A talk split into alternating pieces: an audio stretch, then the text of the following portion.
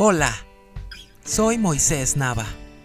Hace unos días estuve un poco enfermo de la garganta, pero gracias a Dios ya estoy mejor. Quiero agradecerte por las oraciones que has hecho por mí y también por las muestras de cariño recibidas hacia mi persona y hacia mi familia también. Sabemos que la oración tiene poder. No dejemos de orar por los enfermos, por aquellas personas que necesitan de Dios.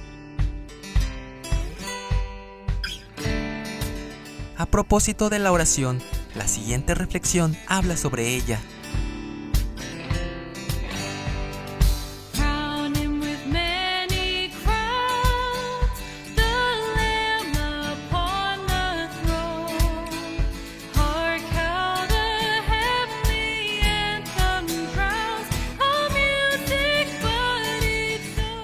Qué importante es que cuando oramos, cuando estamos en íntima comunión con nuestro Padre, lo hagamos con humildad, reconociendo nuestros pecados, nuestra condición.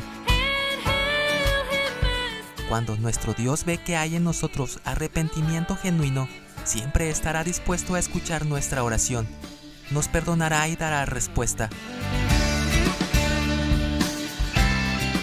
No podemos acercarnos al trono de la gracia de Dios si no hay sinceridad en nosotros.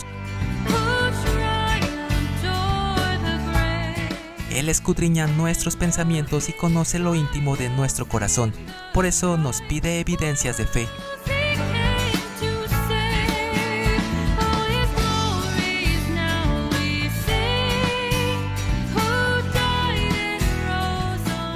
La palabra de Dios dice, Esté ahora atento tu oído y abiertos tus ojos para oír la oración de tu siervo, que hago ahora delante de ti día y noche, por los hijos de Israel tus siervos, y confieso los pecados de los hijos de Israel que hemos cometido contra ti.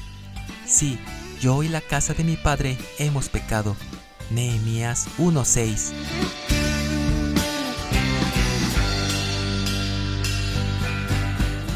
Sabemos que Dios perdona nuestra maldad en Cristo Jesús.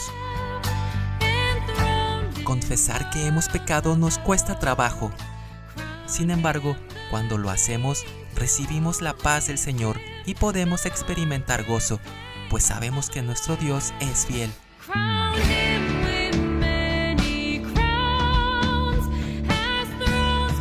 Escrito por Noemí Gil de Vivas. Tengas un excelente día.